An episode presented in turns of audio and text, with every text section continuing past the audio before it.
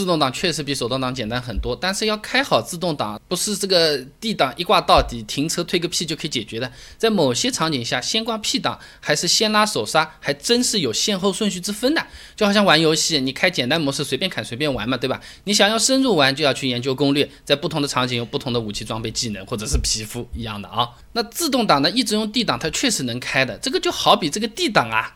就是小偷手里的那根铁丝啊，基本上所有的锁都是撬得开的，但有可能也会把这个锁给捅坏掉啊。最好呢还是用对应的钥匙来开这个锁，对锁伤害最小、最耐用、很方便还合法啊。那走走停停的时候呢，变速箱它会根据车速啊、油门轻重程度不同啊，它是会不停的换挡的。虽然车子也能往前走，但是换挡的顿挫有可能部分车型就多了。那这个时候可以用手动模式来操作，减少没有必要的额外的换挡动作。啊，比如明知道前面车子要减速了，就不要再挂二档了。就好像我们玩手机时间长了不去碰啊，它不就按下来了吗？每次都要手指头搓一下，那手动调整亮度之后呢，就不会有这个麻烦了啊。那没有手动模式呢，可以选择挂 L 档，L 档其实是低速档的意思，可以把这个变速箱锁止在某个档位以下。那你比如说挂档在 L 档并设置三档，那变速箱呢只会在一档、二档、三档之间来回换来换去，它无论如何怎么踩油门也是不会超过三档变成四档的。那部分老一点的车型呢，这个 L 档后面还是有数字档位的，这些数字呢就是把变速箱限制在多少档以内了。那除了可以减少换挡次数，这样做对变速箱寿命也是有好处的。变速箱它的换挡操纵机构，它其实也是有寿命的。它其中有一种叫做电磁阀的部件是比较容易坏的。哈尔滨工业大学有个论文里面说啊，百分之九十的自动变速箱故障都是由于电磁阀故障引起的，和电磁阀相关的。那不停换挡就有可能会导致电磁阀提前报废或者是挂掉啊。那么长下坡的时候也是不能这个选个 D 档直接就到底的啊。那变速箱呢，它是会根据车速和油门深度来换挡的，车速越快，油门踩的越少，甚至不踩，变速箱就倾向于升档。啊，这是它的逻辑。那下坡恰巧就是这样一个车速不断的在变快，油门也是不怎么踩的这么一个场景。那两个传感器数据都符合变速箱的升档逻辑啊，变速箱不就升档了？之后呢，车子就越来越快，越来越快，它就继续升档，就继续越来越快。那当然，这个时候你可以用刹车来控制车速啊。下坡不是很长的时候，那么踩两脚刹车没有什么问题啊。但如果这个下坡是非常非常长的，比如说在高速里面要开十几公里的下坡，你一直踩着刹车，刹车片过热。产生热衰减，呃，刹车力度会变弱的，甚至是消失的。那这个就像 NBA 里面的骑士队一样的，你靠詹姆斯是可以赢球的，但是死命的上詹姆斯，詹姆斯脚也是会抽筋的，这个球队有可能就输掉了。所以说呢，为了防止这个刹车过于频繁的使用产生热衰减，是可以采用手动模式或者 L 档限制变速箱档位上升，利用发动机的减速效果来控制车速的啊。呃，那那到底选哪个档位下坡比较好呢？不同的坡度不一样的。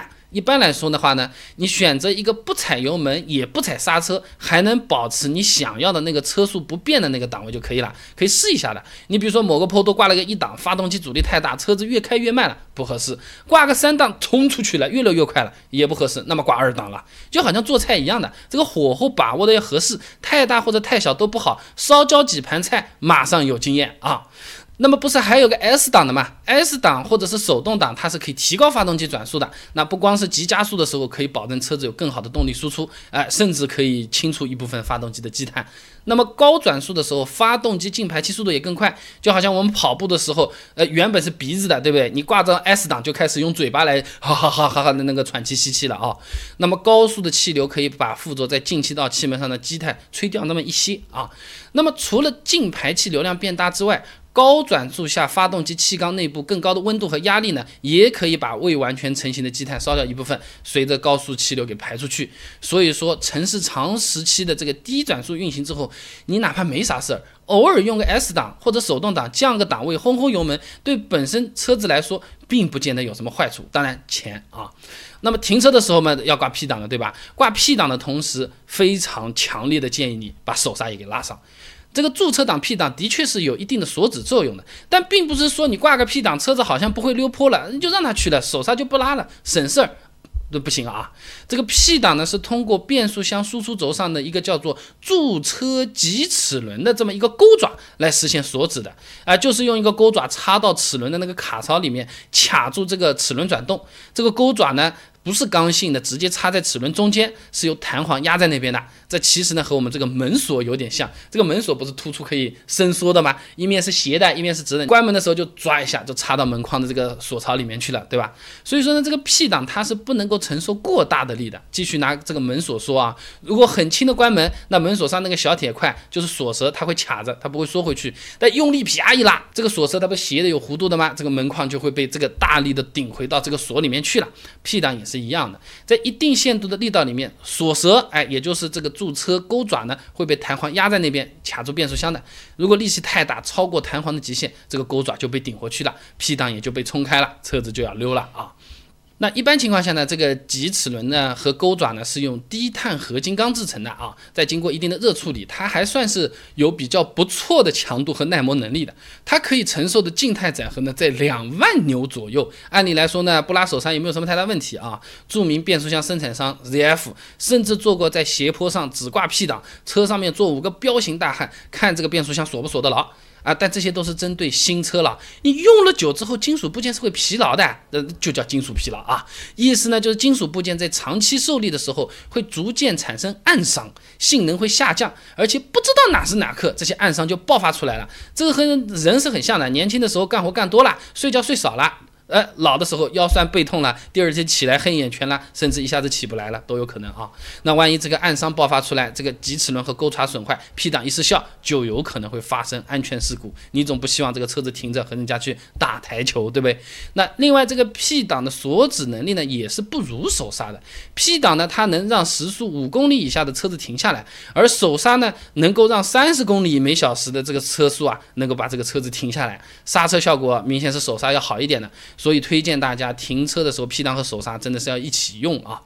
那么很多停车位后面啊，它是有根限位杆的，防止我们倒车倒过头撞到墙壁上面，是吧？一根横的。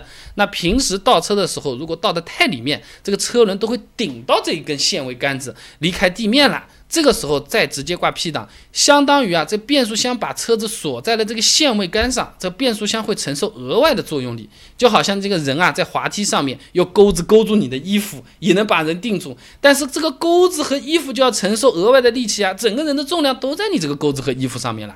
那如果感觉这个车子已经撞上限位杆了，正确的做法呢是挂入 N 档，松开刹车，让车子自己从限位杆上面滑下来，等到车子不动了，再挂上 P 档。停车熄火，手闸不要忘记拉啊！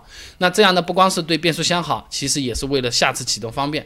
如果这个车子顶在限位杆上就挂 P 档。呃，这个钩爪和棘齿轮呢，就会受到一个比较大的作用力嘛。那下次启动想把这个档位从 P 档摘出来，就会刚一下，就会比较费劲啊，也比较心痛的啊。其实这个和门上面的插销是有点像的。正常情况下，插销是很好拉开的。但如果有人使劲顶着门，把插销顶在这个销套上，那由于摩擦力的这个作用，那个插销就非常难拔出来了啊。那类似的地方嘛，还有路边的马路牙子。原则呢，就是尽量让车子停稳之后再挂 P 档熄火，手刹不要忘啊。